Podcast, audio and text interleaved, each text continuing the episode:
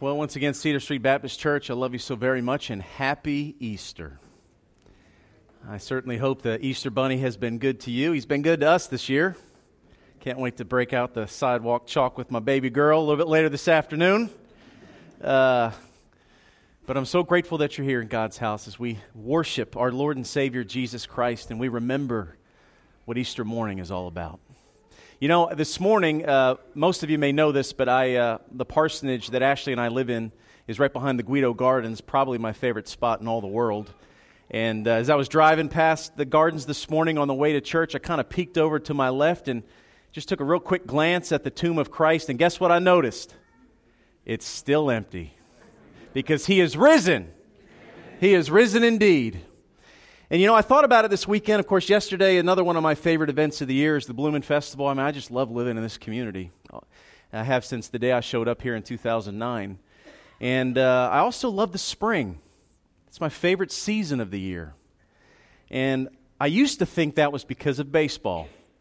Most of you know that was my former career prior to ministry, was in sportscasting. And I used to just think about springtime as breaking out the cleats and the bats and the smell of the grass and the sunflower seeds and uh, you know what? I do love baseball, but I realize that's not why I love the spring. And not just because your Braves put a 15 to 2 pounding on my Phillies last night either. no clapping, no clapping. Repent. I love the spring, and I think about this more now than I ever have because it is a beautiful portrait of the good news of Jesus Christ. The spring is a season where dead things come to life again. As I walk around uh, in the spring here in Candler County, if you can get past the pollen, I see azaleas that are coming back to full bloom. I hear birds chirping I haven't heard in an awful long time. And I feel the warmth and I see the light of a sun that is staying up in the sky just a little bit longer. I love the spring because dead things come to life. So it should be no surprise that of all seasons that we could celebrate Easter, God preordained that we would celebrate Easter in the spring because Easter is a season where we celebrate dead things that come to life. We celebrate our Lord who was put to death and once again came to life so that we who are dead in our sins could live and live eternally. As we uh, take a look today at the Gospel of Matthew, I'm going to be speaking on three specific aspects of what I love most about Easter. And those three aspects are this the title of the message gives it away. It's the curtain, the Christ, and the cross. The curtain, the Christ, and the cross. What I hope to do as we walk through one passage, I'm actually going to focus in on just one verse. And in one verse, what I hope to do is take the hope of the resurrection and plant it deep within your heart that we would know who Jesus is, why Jesus did what he did for us, and what our response should be as followers of Jesus Christ. How we can have this hope that God has given us. So if you have a Bible, please turn with me to the book of Matthew. If you don't, grab the Pew Bible in front of you. Grab the Pew Bible in front of you. We'll be on page 992 in your Pew Bible. And if you would bear with me and stand at this time, just one last time, out of the reverence of the reading of God's holy, infallible, inerrant word. Again, we're in Matthew chapter 27. And we're going to be reading verses 45 through 54. And then I'm going to zero our focus on just one verse, verse 51. This is God's word to us, starting in verse 45 of Matthew chapter 27. Hear God's word. From the sixth hour, there was darkness over all the land until the ninth hour. At about the ninth hour, Jesus cried out with a loud voice, saying, Eli, Eli, lama sabachthani. That is, My God, my God, why have you forsaken me? And some of the bystanders, hearing it, said, This man is calling Elijah. And one of them at once ran and took a sponge, filled it with sour wine, and put it on a reed, and gave it to him to drink. But the other said, Wait, let us see whether Elijah will come to save him. And Jesus cried out again with a loud voice and yielded up his spirit. Now, verse 51, this is what we're going to focus on. And behold, the curtain of the temple was torn in two from top to bottom. And the earth shook, and the rocks split The tombs and the tombs were also opened, and many bodies of the saints who had fallen asleep were raised, and coming out of the tombs after his resurrection, they went into the holy city and appeared to many. When the centurion and those who were with him, keeping watch over Jesus, saw the earthquake and what took place, they were filled with awe and said, Truly, this was the Son of God. Let us pray. Gracious Heavenly Father, again, we love you. We thank you and praise you. Father, we it's impossible to get to the depth of what this Easter Sunday means. It is, is the very root and core of our faith that we serve a Savior who is perfect. We serve a Savior who died sacrificially. We, say, we serve a Savior who was raised supernaturally and who has ascended heavenly, looking down upon us as our high priest believing one day that He will return and all things will be made new. So, Father, I pray in the moments that we have left, we would consider what it means when the Scriptures teach us about the curtain, the Christ, and the cross. Father, help us. Let all the words, honor, and glory be yours. For it's in Jesus' name we pray. Amen. Please be seated. Just, just three terms today, just three. The curtain the Christ, and the cross. In fact, the one verse that I want to hone in on, verse 51 that we just read, it says, And behold, the curtain of the temple was torn in two from top to bottom. I don't know about you, but when I was raised, uh, certainly I was not raised in a Christian home. We were nominal Catholics. I went to church maybe three or four times a year. I heard about Jesus, didn't really know much about him. I did hear about the Trinity, it was a big mystery to me. But when I thought of Easter, I thought of Jesus dying on a cross, and I did think three days later about Jesus coming out of the tomb. But I never thought about some of these details in between. And specifically, I never thought about this idea of a curtain being torn. And now I wish I had. Because when this, ter- this curtain is torn, it is one of the most significant things that could ever happen. And when we read the Gospels, many times we just blow right past this. So, what I want to do in the time we have left is slow down, take a really deep breath, and a strong look at what it means that the temple curtain was torn in two. So, I want to look at three aspects. And of course, number one, let's look at the curtain. All right, the curtain separation of God and man. To understand this, we got to go all the way back to Genesis. All right? So I want you to take a deep breath and I want you to think about what you understand about the book of Genesis. If you've never read the Bible, let me share it with you. The book of Genesis teaches us how we got here and why we are here. It teaches us that God created the earth in six days and he rested on the seventh. But before he took that rest, at the end of the sixth day, what God did was create human beings and they were set apart from every other creature in the world because the Bible says we were created in the image of God. That means that we were created to be like God to be a reflection of God and to have an eternal relationship with God. And we had this beautiful portrait in Genesis chapter 1 where God creates Adam out of the dust of the earth, and then he creates Eve out of the rib of Adam. And through Adam and Eve, we see human beings walking in a garden with God. In fact, it says in Genesis that God walked with them in the cool of the day. Human beings had a relationship a personal, deep, abiding relationship with God. It was the reason that you and I were put on this earth. You have oxygen in your lungs that were given to you by a creator who loves you and desires to have an eternal relationship with you. So, why is it so hard? Why does God feel like He's a million miles away? Why do human beings struggle to have a relationship with God? The answer to that is a little further down in Genesis in chapter 3. Most of you know the story the fall of mankind through the sin of Adam and Eve. Adam and Eve were given everything they could possibly want. They were given the authority to name all the animals, to have dominion over the fish of the sea and the birds of the air, and to have everything they could ever want, God just called them to love Him and be obedient to His commands. And one of the commands that, they get, that God gave to Adam and Eve is you can eat from any tree in this garden, but you may not eat of that tree over there, the tree of the knowledge of good and evil. Why did God tell them not to eat from that tree? Was that tree by itself evil? We don't know. What we know is this God said, don't go there, so they were told not to.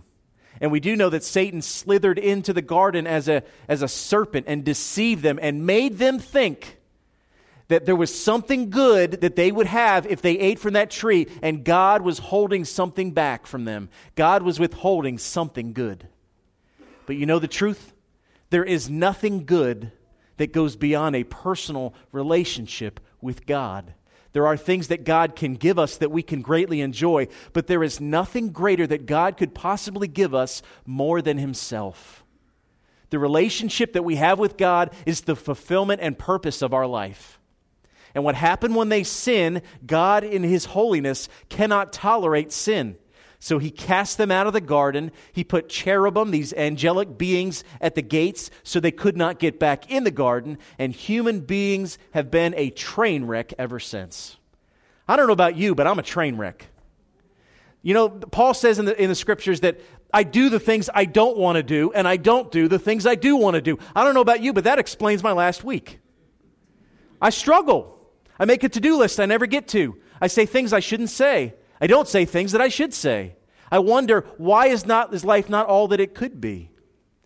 And then I'm reminded when I go back to the scriptures, my life and your life is here for one purpose, and that purpose is to have an eternal relationship with the God who loves you and the God who created you. See, God cast them out of the garden, but He did not do that without hope.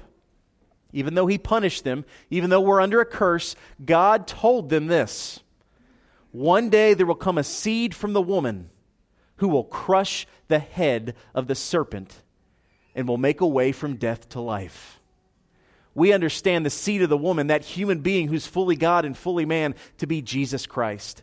But here's the deal before Jesus comes, God decides, as we walk through the Old Testament, before a Savior comes, He's going to set aside a holy nation unto Himself. And through that nation's where the Savior's going to come. And through that holy nation, the world is going to get a chance to see what God is really like.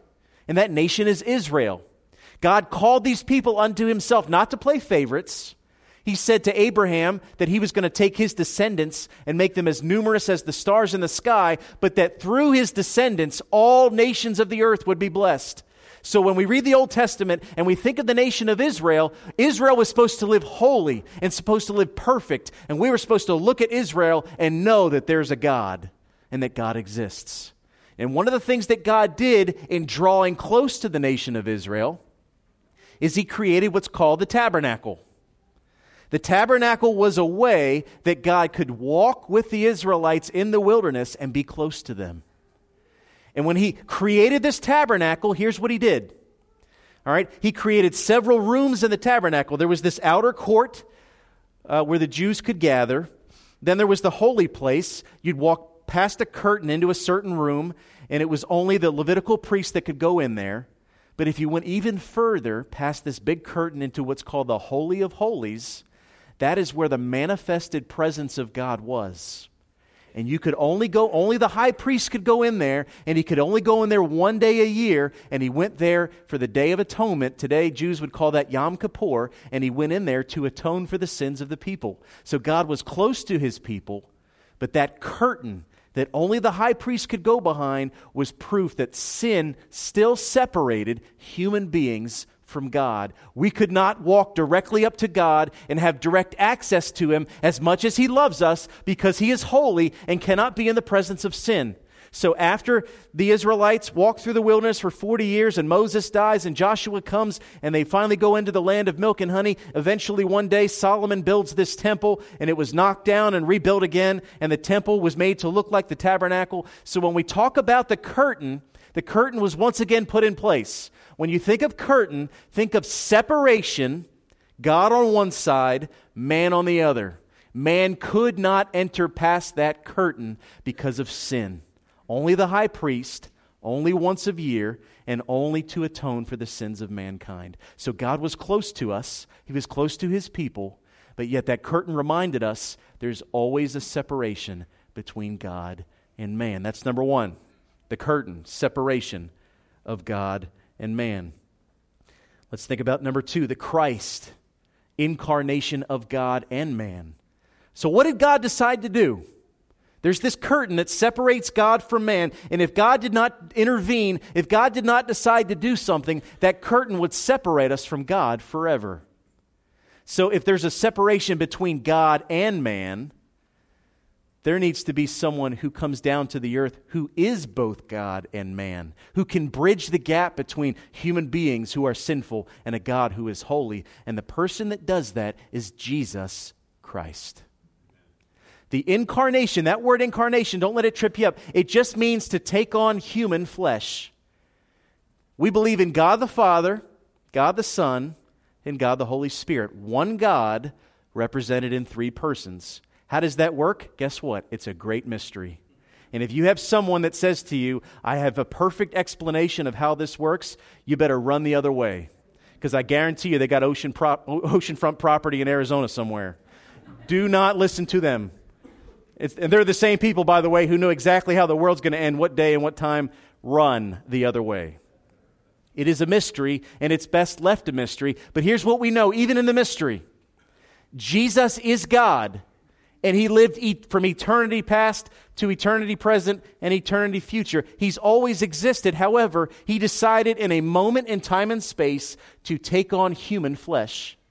We learn in the Gospels of Matthew, Mark, Luke, and John that he decided to be conceived by the Holy Spirit in the womb of a Jewish virgin woman named Mary, and he became a human being. I tell people he took on one of our monkey suits and acted like one of us, yet without being a monkey, yet without sin yet with, with perfection from beginning to end. Jesus Christ became one of us in every way, yet he never had a sinful thought. He never spoke a sinful word. He never had a sinful deed. Perfection in every way. Jesus, fully God. Jesus, fully man. Why is this important? Here's why. I don't know about you, but I grew up in a very liberal part of the country in Philadelphia. And some of my best friends growing up, one, one was Jewish. I had friends that were Muslim. I had friends that were Buddhist. I had friends that were atheist. I had friends that were fill in the blank. On every street corner, there was different places of worship. And so I was led to believe growing up that there was one God, but there was many, many, many different ways you could get to God. In fact, some, I would guarantee if we took a poll, some of you in the room right now would believe that. And if you do, I'm not here to condemn you because no one condemned me when I believed that. They gave me room to grow and room to learn. But here's what I want to say. Here's why, when the Bible says that Jesus Christ is the only way to have an eternal relationship with God, there is no other religious figure in human history who's both God and man. In fact, there's many men who claim to be God, but there's only one God who claimed to be a man, and that's Jesus Christ. He says, I and the Father are one and the same, and no one gets to the Father but by me. Why is it that Jesus is the only way? Here's the reason why. If there's a separation between God and man, the only one who can bring God and man back together is someone who has a hand and a foot in both universes. And that's what Jesus does when he comes and takes on flesh. He is God reaching down to mankind, but he's also mankind reaching up to God. So it's the hand of God and the hand of man that are reunited, and that reunion takes place on the cross. It's the only way that mankind could be forgiven, and that curtain that separates us could be torn in two. And why is the, the curtain torn in two? Two main reasons. Number one, Jesus had to live perfect the way that we should have lived. And number two, Jesus had to die sacrificially the death that we deserved.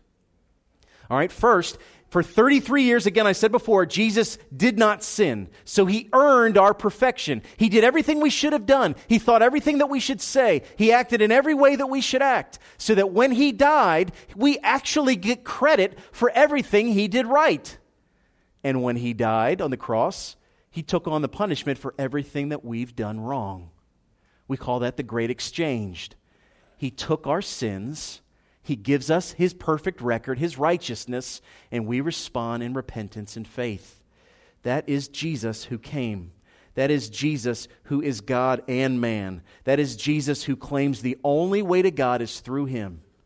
And He finally accomplishes this, number three, on the cross. So we've said the curtain is separation of God and man. The Christ is the incarnation of God and man. Number three, the cross is the restoration of God and man. All right, the restoration of God and man. So we think about the cross, all right? We talk about this on Good Friday. I want you to picture this Jesus is hanging on a cross. And we always say he's hanging on the cross for our salvation, but what is taking place on the cross? Why is it he has to hang there for hour after hour? And why is he crying out, My God, my God, why have you forsaken me? Many of us may think it's because of the agony and the physical pain that he's experiencing. And that's part of it, but that's not the big picture. All right, there are many men who valiantly went to death without shedding a tear. Men who were thrown into the Colosseum and, and, eaten by wolves or, or lions. Men who have been crucified and done so keeping silent. And Jesus, being the strongest of all men who ever lived, certainly the physical pain was part of it. But why was he really crying out?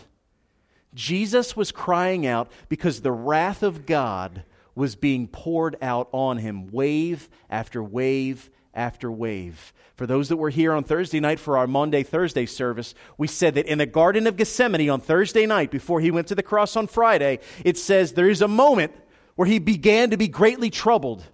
That means there was a moment where God the Father, who loved him from eternity past, there was a moment where God the Father turned his back on his only Son.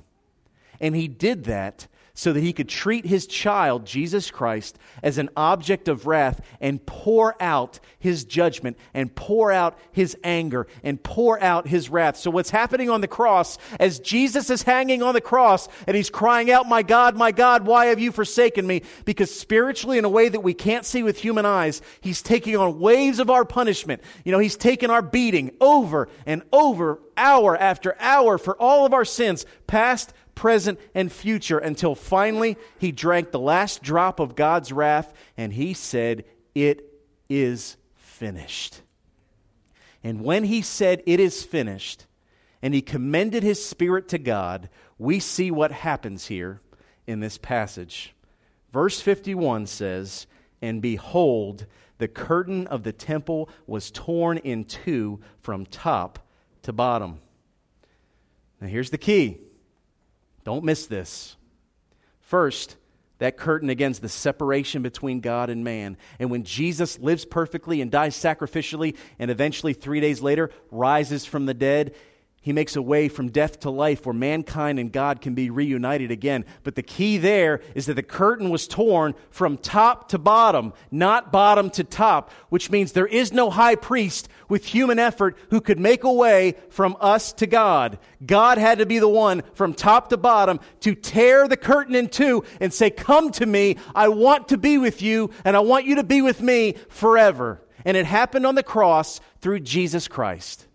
He took on the wrath of God and offered us a relationship with God by tearing the curtain in two and taking the separation because of sin and bringing us back together because of his perfect righteousness.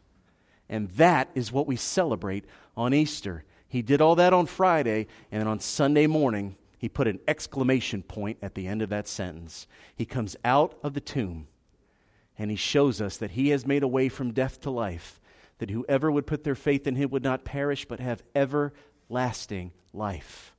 Now, as we draw to a close, I want to talk about this in two different aspects. I do want to talk about our eternal salvation, but I do want to talk today also about our day to day life. So let me say a word about our eternal salvation because the curtain has been torn. Because the curtain has been torn, you have an opportunity, you have an invitation to live eternally in the presence of God and that means when you physically die and your spirit separates from your body and you are ushered into the complete unfiltered presence of God, you will have unspeakable joy knowing that at your day of judgment you will be declared innocent because of what Jesus did on your behalf. If you do not know Jesus, if your life does not belong to Jesus, here's what happens when you die, you will stand before God, but you will have to give an account for your sins because your sins were not paid for on that cross. And if you're not willing to accept the payment that Jesus made on your behalf, you will have to make the payment yourself. And that payment comes with an eternal separation from God in hell forever. But for those who've put their faith in Him, There is no more fear of, of judgment. The Bible says there is now, therefore, no condemnation for those who are in Christ Jesus. That means that death is actually a celebration. You are ushered into your eternal reward, and you can experience the joy of being with God forever. I pray if you have never bent your knee and confessed with your tongue that Christ is Lord, that you would do so today. That you would know the joy of having all of your sins, past, present, and future, forgiven because of what Jesus did on the cross, and that you would have eternal life. But let me say a second word. I believe many of you in this room would tell me that you're a Christian, and only God knows, okay? Only God knows a man's heart. But what I would say is this if you are a Christian, the curtain has been torn, which means God has offered you an opportunity to have an eternal relationship with Him that starts right now. It starts right now. Some of you are going through some of the most difficult things right now, and you're trying to do it on your own. Some of you are seeking happiness and joy and fulfillment in places that no one can give you except for God. I know because I've tried. I have tried to fill my heart with everything but God. And I can tell you, only God can fill the gap in your heart because your heart was not created for you, it was created for God.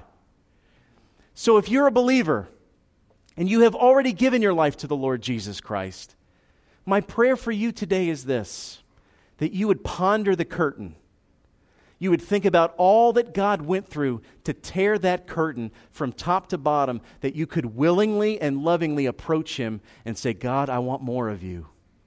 I want more of you in my marriage.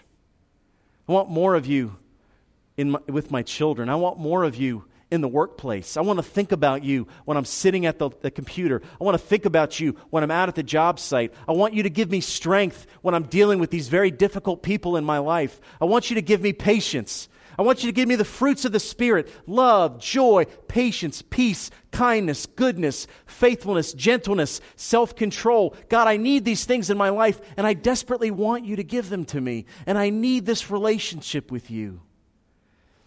I believe God wants everyone in this room to draw close to Him in a very special way. The book of James says, Draw close to me, and I'll draw close to you.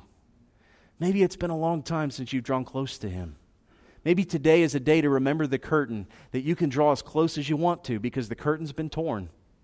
Now, I, I will say this. We live in what's called the already and the not yet. I do, I do admit this.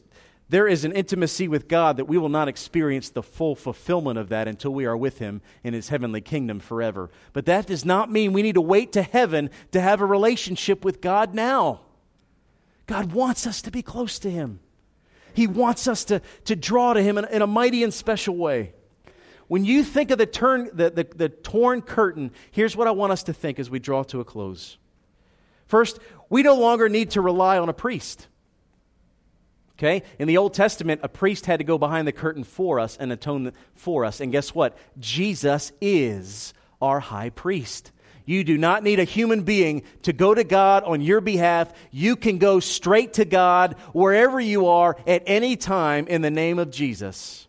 And I need to tell you that because guess what? I'm a pastor, but I have no direct access to God more than you do. When people ask me to pray, it's my honor to pray.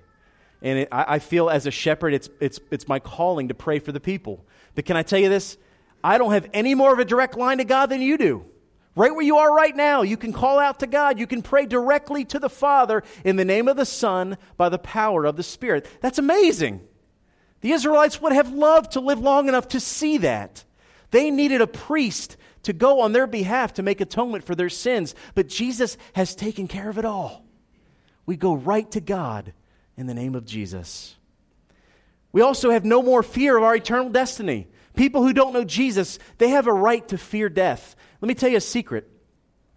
In my short time as a pastor, I have been in many hospice rooms.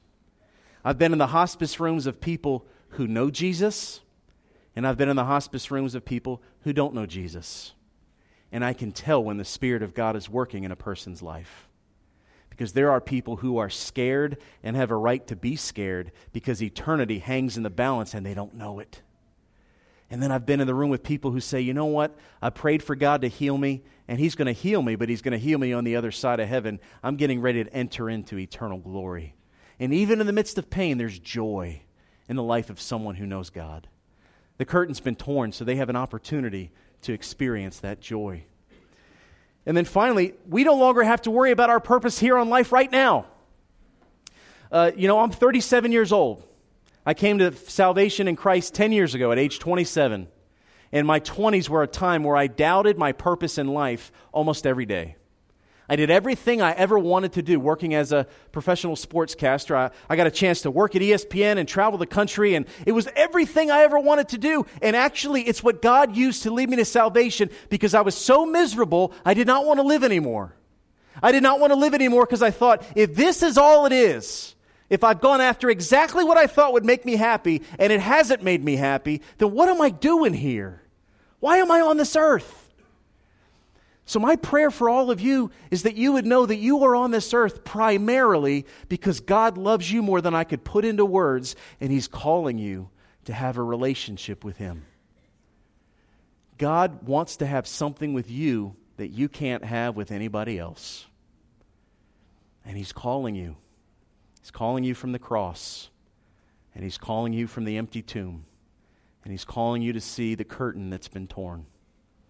So, my closing words would be this. In one sentence, as we draw to a close, I would just say On the cross, Christ was torn for us so that the curtain could be torn between us. So, if Christ died, did all this for you, what is your response to him? You know, a lot of people say that Jesus is the curtain because he's the one that stood between God and man. And he had to be torn before the curtain could be torn. So, if Jesus was torn himself, so that the curtain could be torn between you and God, my question is what is your response? If you do not know Jesus, even if you know who he is up here, and maybe at some point in your life you prayed a prayer to receive him as Christ, but you know in your heart this has never changed. Your life never changed. What I would say to you is let the day of resurrection be a personal resurrection in your life. Give your life to Jesus. It's not just praying a prayer. It's not just acknowledging with your mind. Even the, even the demons know who Jesus is. It is a heart that belongs to God in a personal relationship that lasts forever. And for those of you in this room who are believers, Draw closer to God than you've ever drawn to Him before. Let this be a new season. We talked about the spring, dead things come to life. We celebrate this beautiful season. People are out on their hands and knees planting the new garden for the spring. You're thinking about all that's coming up in the summertime. You're making plans for the beach and all these beautiful things, and you celebrate those. Let this be a season where you draw closer to God than you've ever drawn to Him before. You draw close to Him through reading His Word. You draw close to Him through prayer and prayer in every situation. Pray to Him when you're in the traffic jam. Pray to Him when you're in the argument with your neighbor or friend. Pray to Him when you're at the ballpark. Pray to Him when you want to say something to the umpire you know would not honor Him. And pray for the umpire when he wants to respond to you in a way that would not honor Him. But pray and seek and know that He loves you. And know that this Easter, we often think of a cross and we think of an empty tomb, but I want us all to leave here today and think of a torn curtain. What it separated us because of sin has been removed because of Jesus, and we have a chance to have a relationship with Him if we will draw near to Him because He's drawn near to us. Let us pray. Father, what I speak of from your word for all of us, I say to myself as well, Father, would you help me? Would you help us? Would you show us the things in our life right now that are separating us from more of you? What do we have to let go of, Father, to grab on to more of you? Whatever it is, Father, I pray that you would make it known to us today, that we would make it right with you today. For those that do not know Jesus as Lord and Savior, Father, I pray that mercy would rain down upon them and they would respond in repentance and faith. And for those in this room that are carrying all the burdens of the world right now, who do know you but do not have a closeness with you, Father, let them draw close to you that you would draw close to them. Be with us in a special way. In Jesus' name, amen.